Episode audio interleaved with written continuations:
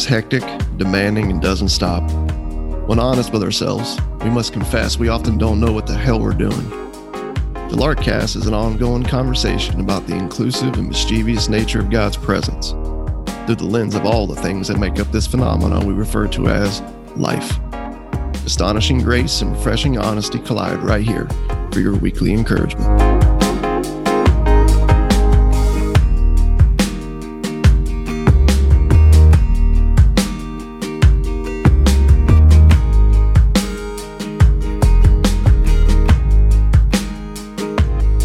Yeah, the It is world crazy. the world has lost its its mind, dude. I would uh I would agree 100%. Maybe it had already lost its mind. Yeah. I would agree also 100%.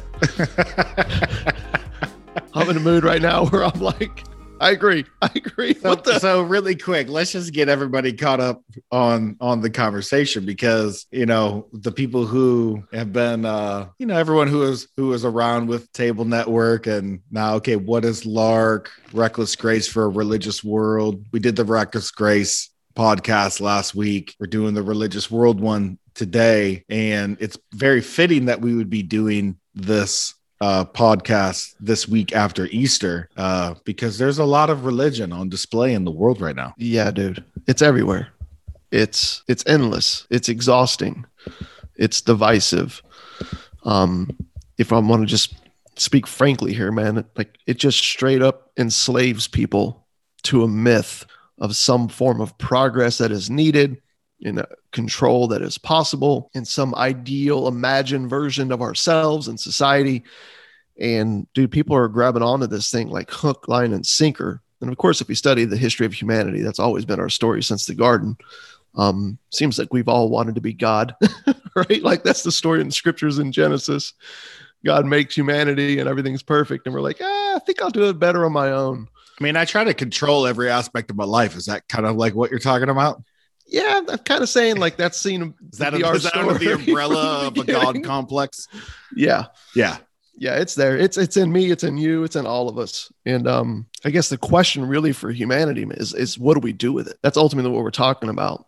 And it seems that for some reason right now we live in a day and age or maybe it's just because so like there's so many platforms that allow so much of this to be on display for us all to see that it's like man we uh it's not just that we live in a religious world but like the world itself is drowning in religion man and missing out on the very life that god's given us Yeah. And I think So- it's really important to point out as we dive into this conversation today, as we're going to bring some definition and some examples to this, some very, very real examples. Is Yeah. that we're not over here being like, you know, like, hey, like we figured it out. We're the grace dudes. look at look at this religious world. Ha ha. Point a finger at it and call it silly. Yeah. It's like, no, the reason why I love God's grace is because I've found freedom from the personal exhaustion of religion Yeah. uh, and the temptation I find in the world to be religious. Um, and the examples that we give today, you it might surprise you because it's not just church related. Like when we say religion, we have a very broad definition of religion. Yeah. Uh, it doesn't have to do with just steeples, um, robes, liturgies, um, and you know the Mm-mm. Bible. No, in fact, if you if you look around, you'll find that sometimes the most religious, like the most staunch religious camps out there, would be among the tribes that declare there is no God. So Sure. for sure, dude, when we're talking about religion, we're not just talking about something that's aligned to a conversation tied to a deity. We're uh we're talking about the religious world and the fact that there are in every in every place you'll find a set of beliefs and words and actions that someone needs to use to obtain their significance and security in this life. Um, what in some circles would be called salvation. Right. All right, right. Like any anything you put in that blank would be a form of religion. So that's that's what we're talking about here. It's Yeah, that makes a lot of sense to me. Another way to say it is religion is it always points to something that is ultimate for you or the thing that matters most. And usually religions they're identified by um the three the three C's of religion. Creed, cult, conduct. yeah, Creed, you you have a set of beliefs, right? Like to belong to this thing, you got to believe this way. Uh, cult, it usually surrounds some sort of practice of this thing, whether it's I do meditation at noon every day, I work out this many times a week. I don't eat these trans fats. I don't eat gluten. Like whatever, whatever, yeah. whatever I, you know, I post on social media, these kinds of things, whatever the practice, right? Whatever the rhythm of it is. And then uh, uh the behave, the conduct, whatever the, is the behavior, the expected yeah. behavior for you to stay within this tribe or to stay on this path as you're climbing up your self imagined mountain. Because at the top of it, you think is going to be your righteousness, salvation, enoughness, however you want to say it. Yep. Yeah, that's David Zahl does a great job in his book Seculosity. Shout out to him. We got to um, get him on the podcast. We do. We we got to do it. And if you're uh, you're listening on this, I would highly encourage you to grab the book on Amazon, Seculosity by David Zahl. Does a, just just does a great job, man, of helping helping us see a lot of what we're talking about right now. To to see this broader understanding, the way you just you know broke it down, Tony. Um, you know, creed, cult, conduct. You know, makes me think uh, belief, what you believe, what you say, what you do, right? Uh, and it's always an exchange, right, for acceptance. Yes, it's all very conditional. Yeah, yeah. And uh, in his book Seculosity, Zahl talks about religion through this lens of uh, he, he calls it the justifying mechanism of your life, you know, or or someone's preferred guilt management system. He says it's everywhere and it can be tied to anything, which is why everywhere you go in the world, you find society building ladders to assure themselves that they're okay, that they're worthy. Um, so, you know, just to be clear, religion hasn't faded, right? It's just migrated to other areas of life where people think they can find this, you know, this the significance and security they crave. It's just rebranding itself. Yeah, that's a good way to put it. Doesn't he say in the book? Well, um, I stole that from David Zahl. So yeah, I, can't. I think he says something like, uh, "Oh, hey, that's a good way of putting that thing that you took from that one guy." I forgot that he said that, but I um, you know he says like we're we're never not in church right? Mm. we're never not in church. We're always in search of our enoughness. Um and i love how he broke it down as in in times past where you could travel to different parts of the world or even where we live you know in the in the us you could find religious uh, teaching tied to deity right? The, this life in god a belief about him. You could find that everywhere including like in the political spectrum right? In public schools and so you sort of have this uh, religious nature practice that was in search of forgiveness mm. or hope, um, like hope in a day to come. Um, as in, just newsflash. I think it, I just side note. I think we forget that um that we that we're not going to live forever on this side of eternity. I think that's like you know what I mean. Like there's so much emphasis over the last 20 years that's been dumped into the here and now, hmm. and making and you know and curating the perfect here and now that we forget life can end in a moment's notice and you really are going somewhere. Yeah. And i think i think coupled with that is an overinflated view of our ourselves and our ability to fix it. Yeah. so not only do we imagine ourselves as being these kind of fixed people but we think that in the living out of our fixedness we can fix others around us and fix the world too. Yeah. And we'll use anything right? Like you know, the, but that phrase, what I just said, is a belief yeah. about humanity. It's a belief about who we are. Yes. Yep. I would agree, and I've been there for sure myself, and still wrestle with that at times. Um, you know, just to be clear, with you know, just between the two of us. I mean, nobody else, you know, really. Yeah, nobody's that, really but, listening to this yeah. conversation. But yeah, man, if you're not if you're not grabbing onto some form of a religion, creed, cult, conduct, you know you don't have some framework that you're using in hopes of finding forgiveness or hope in a day to come. Uh, you you know you'll tie it to some form of enoughness right? Yeah. Be thin enough smart enough travel enough right? Woke you know? enough. Yeah. Yeah the list just goes on man. It's thin enough right? conservative enough you know like whatever smart, it is dude. smart enough wealthy enough. Yeah. It just it just dude it, it illogical it, enough. Yep attractive enough, um, disciplined enough. Yep. It's like this constant search uh, to hopefully find enough validation in this life to secure the love and the belonging we crave. Mm. Uh, the Apostle Paul in the scriptures, he called that the wisdom of the world. And I like what what Zahl did was he just helped everybody realize that the targets we're now using go beyond just this idea of deity and now what we're doing is we're looking for justification in anything from the kitchen to the gym to the bedroom to the family to the workplace to politics to fashion. Um, and we have the exhaustion to prove it. That's, that's probably the best way to say that. Yeah, and there's so many different like themes um, you know, that you can bring out when it comes to religion in a secular sense, which if you're wondering like, okay, so David's book, like seculosity, it's a mixture of secular and, re- and religiosity. Yeah. What he's saying is, even though we're priding ourselves on being irreligious, we're still very, very religious. And if I, I, can imagine someone listening to this conversation being somewhat confused because they're saying, well, well, hold on a second. Like our culture is very irreligious, like especially with like the Gallup poll coming out uh, on March 29th, um, that like um, affiliation with a place of worship is the low it's the lowest it's ever been in our country. Us history. Yeah. It's 47% the highest it ever was was right after world war ii at 76 so people are less and less affiliating themselves with uh, religion. They're called the religious nones. Um, and emerging generations are definitely not identifying. And so they're like well what hold on a second dude. You guys are saying the world is religious but you know it, it, it's we're, we're, clearly irreligious. But I think moving the conversation along, the, some of the things that we see, some of the breadcrumbs of religion are what what we've been talking about. This enoughness, or maybe a sense of self righteousness, right. a sense of atonement, yeah. and also to rigidness and exclusivity. Yeah. Right? Those are those are what all people would say. Like, hey, these things are kind of like like forever. People have thrown a stone at the church by saying what you're hypocritical, you're judgmental, and you're exclusive. Right? So if you yeah. apply those three things hypocritical, judgmental, and exclusive well, it's like, okay, if those are the breadcrumbs of religion, then where are we seeing that in our society today? And and we have examples aplenty. Mm. Yeah, dude, it's.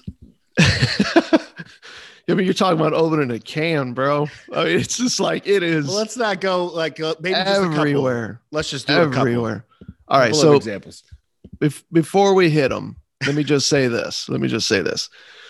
You're trying First, to avoid getting canceled here, so you have to preface what you're uh, saying. Uh, dude, I've been getting canceled for the last 15 months, man. Which is pretty wild, dude. Like even people who are my closest friends who have sat around my table, and I haven't changed anything that we've been believing and saying for the last eight years about the goodness of Jesus. And I've got friends on the right and the left. And of course, I've got friends who have moved in those directions over the last year going, yeah, man, I just can't get on board with a God that has chosen to forgive all and cancel none. you know, I'm like, well, that sucks for you, dude. if you want to get honest here. Um, but just to be clear, this whole like religious, you know, nature and pursuit of our, as you as you described, right, enoughness or our our significance, our security, our, you know, I matter, basically, I belong. Mm-hmm. Um, it makes sense because, as the scriptures say, right, the law of God, which just to be clear, if you're new to this conversation about the law of God, that would be what you find in the Old Testament scriptures, where God gives to Moses the law. Exodus chapter 20. Right. And what he does here is he doesn't give this law to establish a relationship with people. It's not like this like to-do list, and if you perform well, then you can belong. Mm-hmm. Okay they already belong. He's already called, right? He's already redeemed them. It's just after his redemption and bringing them out of slavery. Yeah. There you go. So the, this law follows the relationship. In other words, like it was given to protect a relationship. It was already in place by God's doing. Mm-hmm. So this law is a picture of humanity at its finest. That's probably the best way to put it. If you want a picture of what harmony looks like between you and your maker and you and the people around you, here it is. Okay. It's good. It's beautiful. It's for us. Amen.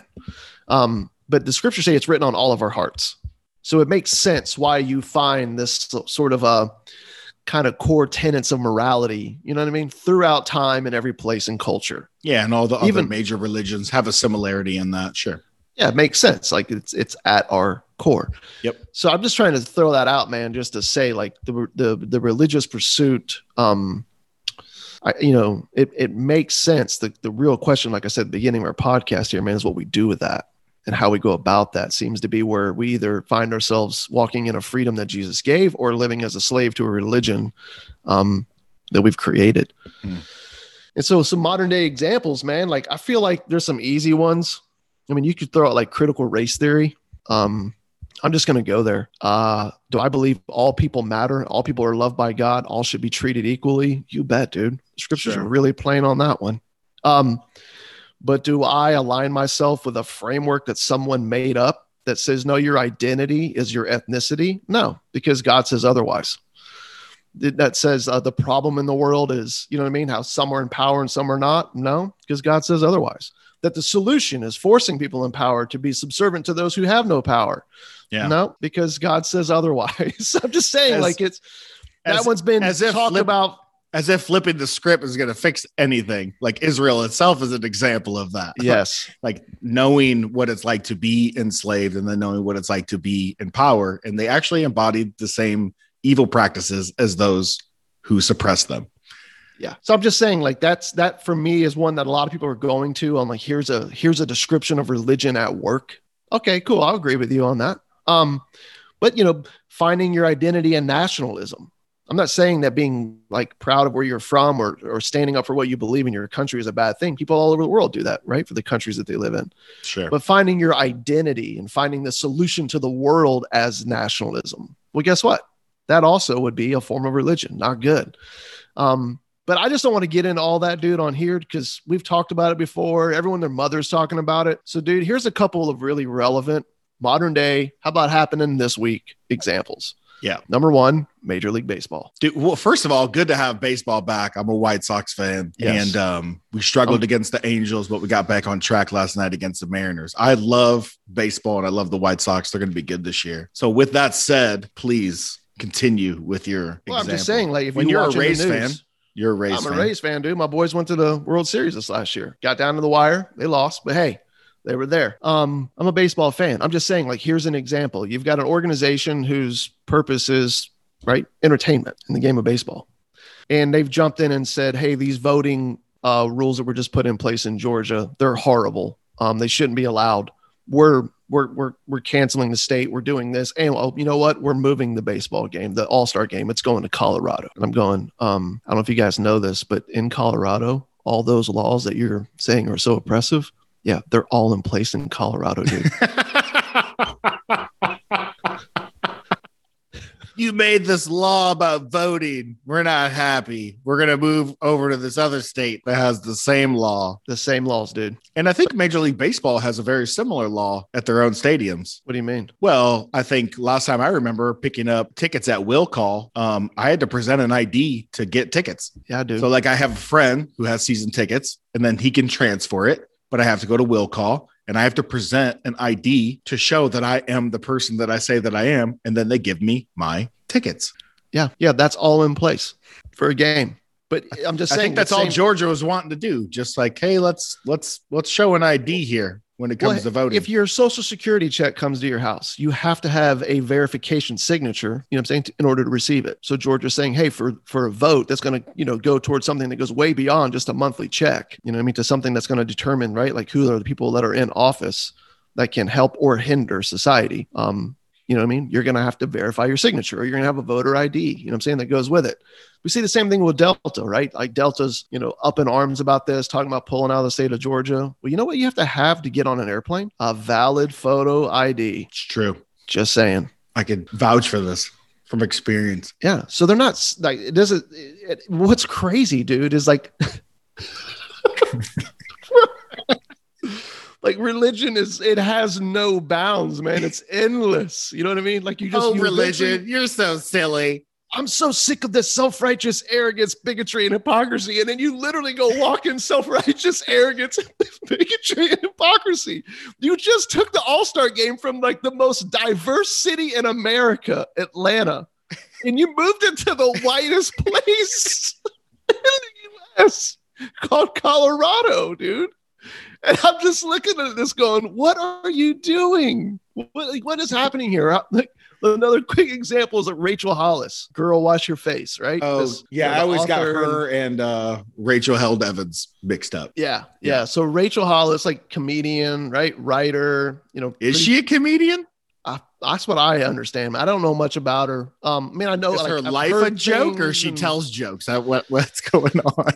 Well, dude, I feel like she's feeling like her life's a joke right now, man. And I'm just gonna be honest. Girl, wash your face, and the whole premise of that, when you dive into the book, um, which I did, uh, it's just religion at its core, man. Yeah. It's it's pull up your bootstraps, get it together, make it happen, then you'll count. Right. That's religion. Yeah. That's not Jesus. hmm That's not the life that God has given you or me or any of us. Um, so I, you know, it, my point is like, is she loved? Does she matter? Of course.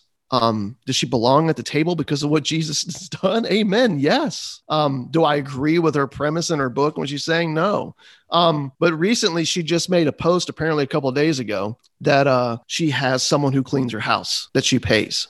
Oh my gosh. And some people freaked out on her about not being someone that they could identify with and how Mm. like how dare she like, you know, live into this this state of being. To which she's like, "Well, I don't feel like everyone should identify with me. I've worked really hard. I make a lot of money. I wake up at 4 a.m. every day. I don't go to bed till like 10 p.m. You know what I mean? Like she's, I'm a hustler. I'm this. Not everyone's going to be able to identify with me. Yeah. Um, And just like balancing all that and keeping your house clean is a lot, Yeah. especially yeah. with kids and a family. Yeah, dude. And she's been through the wringer, man. Like she talked a lot about being transparent and real and then wound up with this like surprise divorce to which all of her Oh, readers were like, oh, wait a second. Like I thought you were all about being transparent and real. Why are we just now hearing about problems in your marriage when you're getting divorced?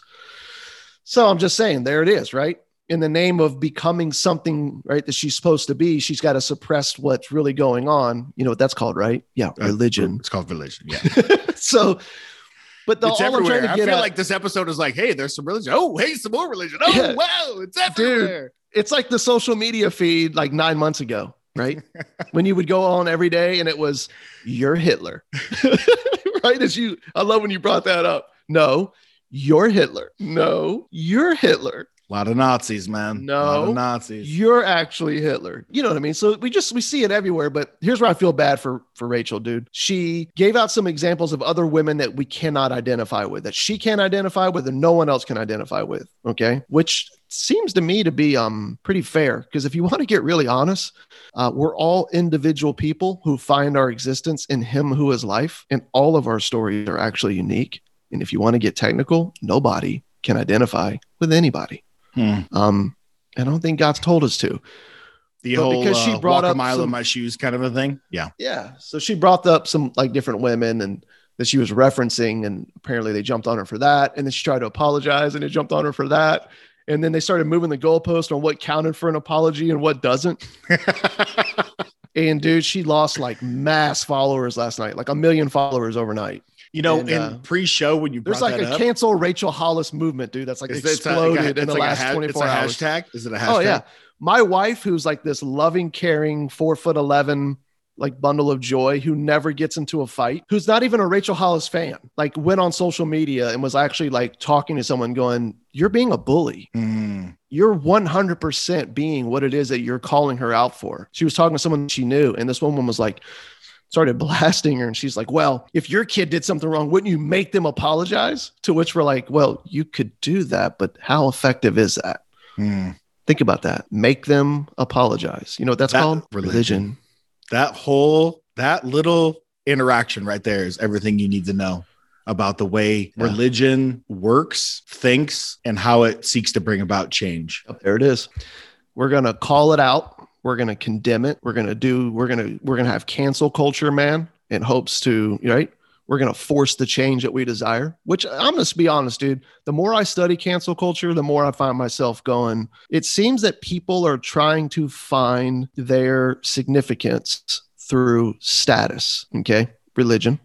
And this status they're seeking is tied to what it is that they're canceling. And the currency they need are likes. And then you have like the correction culture. That's where the businesses are stepping into this movement. But they're doing the same thing, just to be clear. They're also pursuing their significance, but they're not trying to do it through status. They're trying to do it through security. Okay. And their currency is money. So you like right now you have corporations, bro, that are that are sitting in boardrooms deciding which camp to align with based off which camp will deliver the funds they need for fame and fortune. Yeah, it's, Bro, it's this is, this is a joke at its core, man. yeah, it's interesting too. Like you know what we've seen play out over the last year and a half. There, there's actually like an element of absolution in it too, like atonement. The idea of atonement is like covering, right? Yeah. So you brought up the law of God earlier. Well, in Exodus 20 tells the story of God like bringing like the like his people out of Egypt. And how did he know like which one her pe- or you know who was like his people was this idea of like covering your doorpost with blood and I'll pass over you kind of thing. Mhm. You know what I'm saying? So there's this idea of atonement. It's like an act of faith, right? right. And so like w- this is what we're doing is like as soon as something comes out and it's like if you post these words on your social media or you're quiet about this thing one makes you guilty the other one is you slapping a bunch of blood on the doorpost of your social media and just covering and atoning and absolving yeah. yourself from the social sin, the social stigma, this this mm. social cancer of whatever the flavor of the month is, whatever thing we don't want to be known for or we don't want to be aligned for. So a lot of times people just post stuff just because everyone else is posting it. Maybe they're caught up in it, or there's this real fear of like, dude, yeah. uh, hell on this earth. Remember, you talked about like we just think that like everything in this life is is what is. So hell on earth is to be labeled a racist or a bigot or you know whatever the case may be. And it's yep. like, dude, I need to absolve my I need to distance myself. I need to absolve myself from this. I need to atone for this. Yep. And yeah, we just go about it in these very superficial, hollow ways. Like the whole MLB thing is so shallow. Yeah, it's dude. so shallow there's no substance to it whatsoever. It has this veneer of good, it has this veneer of social righteousness. But when you dive into the details, it's broken through and through. It's flawed to the core. It's it reminds me of when Jesus turned to the Pharisees who were like the varsity team of like religious people of Jesus' day. Yep. Right. If you want to talk about like, okay, here's like, you know, they're varsity. Like this is like division one varsity like religious basketball team is the Pharisees, right? Mm. And um, they were walking around canceling people all day long. That's all they did. yeah. All they did was they had the law in hand. And instead of the law being the thing that humbles us and brings us to a place where we know that we're broken and we know we need God's mercy, they use it as this mechanism to wield. They use it as a weapon. They fancied themselves and thought of themselves as people who were keeping the law so the law didn't condemn them. The law actually affirmed them in their righteousness, but they use it as a lens and as a weapon. They weaponize the law of God against people and they oppress them. And there was a lot of fear, there was a lot of coercion, and there was a lot of canceling. If you read John's gospel, they cancel people left and right. They're kicking them out of synagogue. They're they're publicly shaming them. Uh, condemning them. So cancel culture, I don't, it's not new at all. And it's certainly, it's a breadcrumb of religion but I think we're seeing it now more than ever because A, we have a platform, a very visible social platform, and mm. it's celebrated. It's almost like like canceling is celebrated as a form of righteousness. So whereas before, and I'm not I'm going to tell you right now, I have canceled people quietly in my heart or even with a small group of people. I've done that. I'm guilty of that. Yeah, dude, we've talked about you struggling with that. but but I feel like, you know, it's not a new thing at all. People to act like cancel culture is this new thing. It's not. It's not new whatsoever. No. It was very much alive and well in Jesus' day.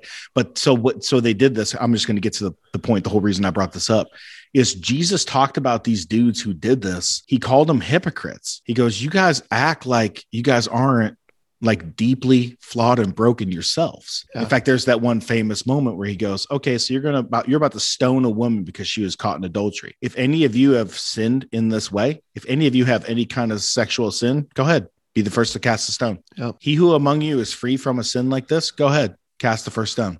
And I love how it describes that, like the old to the young it's like one of my most favorite little small details in the Bible, dude. It goes dude. starting with the older ones, they all drop their stones because the old, like when you get a little older, you're like, yeah, you know, when you're young, you're idealistic, you're full of piss and vinegar and, and just like, you know, yeah. pride and all that.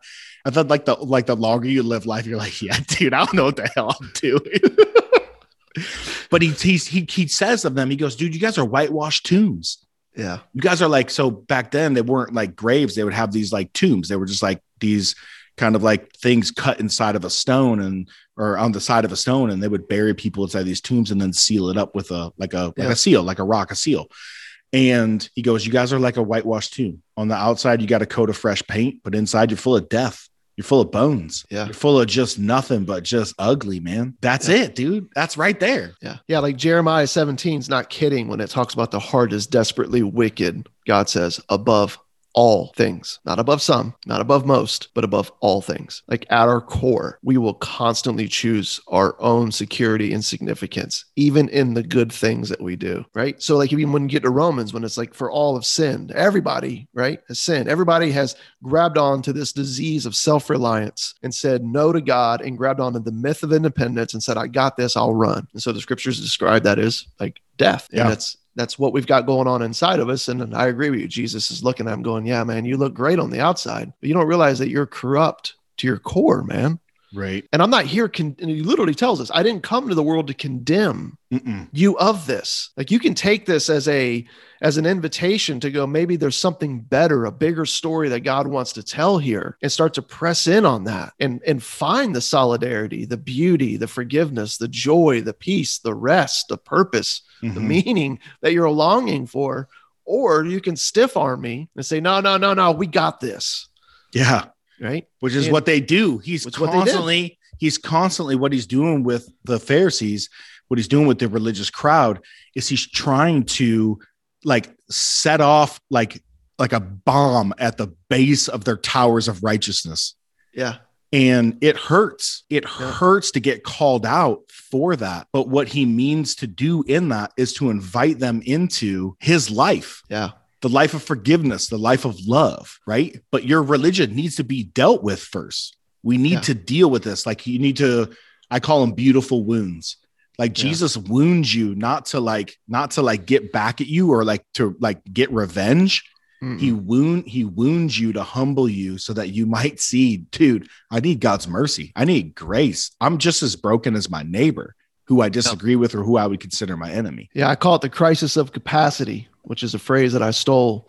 Um, but it's it's what Jesus does, right? When he teaches, you know, when he when he starts unpacking these verses and he's looking at a crowd that's trying to figure out how to best understand the law so that they can embody it, so they can live into it, which is like a big practice in the church right now. It's all about like doing biblical reflection, you know, and doing it correctly with training so that you can get to the heart of the verse so that you can then go embody that verse, right? That's, and in our embodying we'll bring about our ideal selves and our ideal neighborhoods and our ideal And. I'm going, dude, this is nothing but nullifying the gospel. This is straight from the Pharisees' playbook. This is what they did and what they were teaching everyone else to do. And when you didn't align, you got canceled. And if you notice, Jesus has really harsh words for them, for not just their their desire, but even their practice, as you brought out, right? Yeah. And it's to me like that should make us stop and look at this religion that's going around us right now and go, Mhm. yeah, um, it, I'm pretty positive God does not have good things to say about this Hmm. for our joy, like for our good. And um, yeah, don't know, because sadly, sadly, those Pharisees, they, you know, in the face of the wanting to stone an adulterer in public, they dropped their stones, but they dropped their stones and Yeah. walked away and waited for another opportunity, right, to nail him. Yeah. Um, and I- and I think like he's inviting us to drop our stones, but not walk away from him, but to walk to him, like to find healing, you know, to find to find Yeah. forgiveness. And you see all this like canceling, you see all the breadcrumbs of religion. It's the opposite of forgiveness, man. It's the opposite of what God offers in Jesus. Like for what for forgiveness to happen, someone needs to absorb a wrong. And Yeah. we're not jumping on this podcast and not saying society's not broken. I'm not saying, you know, neither or that we're saying- not.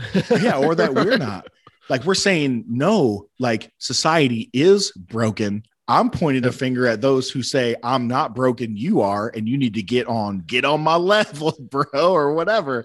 Yeah. You know what I'm saying? It's like in order for forgiveness to happen, someone needs to absorb a wrong. They Yeah. need to absorb a hurt. And it's like this whole what cancel culture is is what goes around comes around. But with the gospel, is like what goes around just stops dead, dude and gets absorbed and dropped down the black hole of Jesus' death and resurrection. Yep. Because God comes down and literally stands in our place Yeah. and he absorbs this.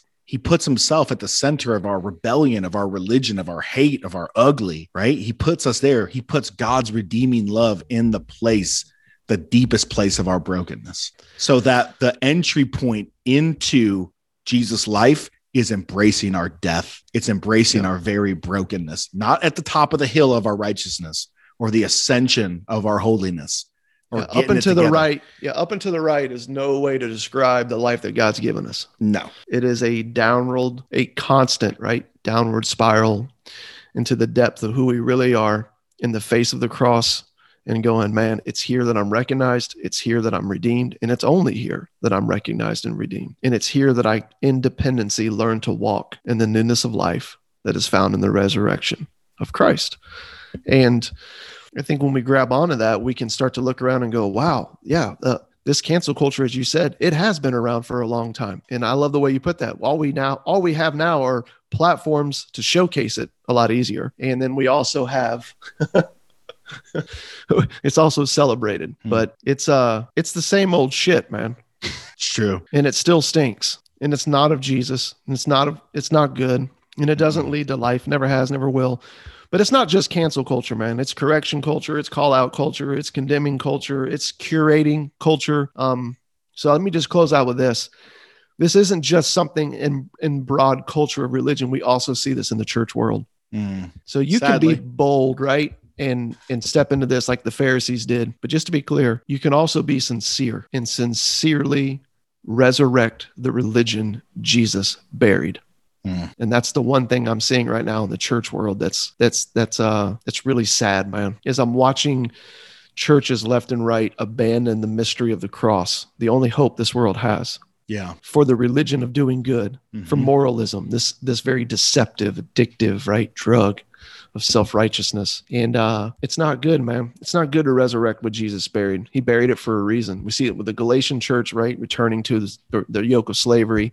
We're seeing it in sermon series left and right, right? The constant three steps to this and seven to that. And, yep. you know, very famous pastors offering like ways of success and and daily habits and all the you know what I mean disciplines to achieve this and that. And it's like, dude, this is it's, anything but it's self help with a veneer of Jesus.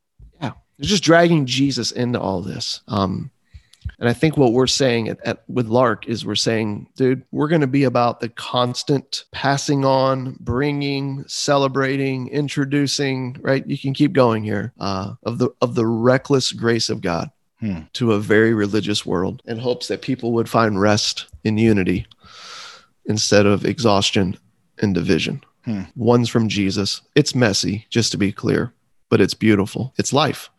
The other one can be very tidy, but it's as empty as a whitewashed tomb. Yep. So, yeah, man.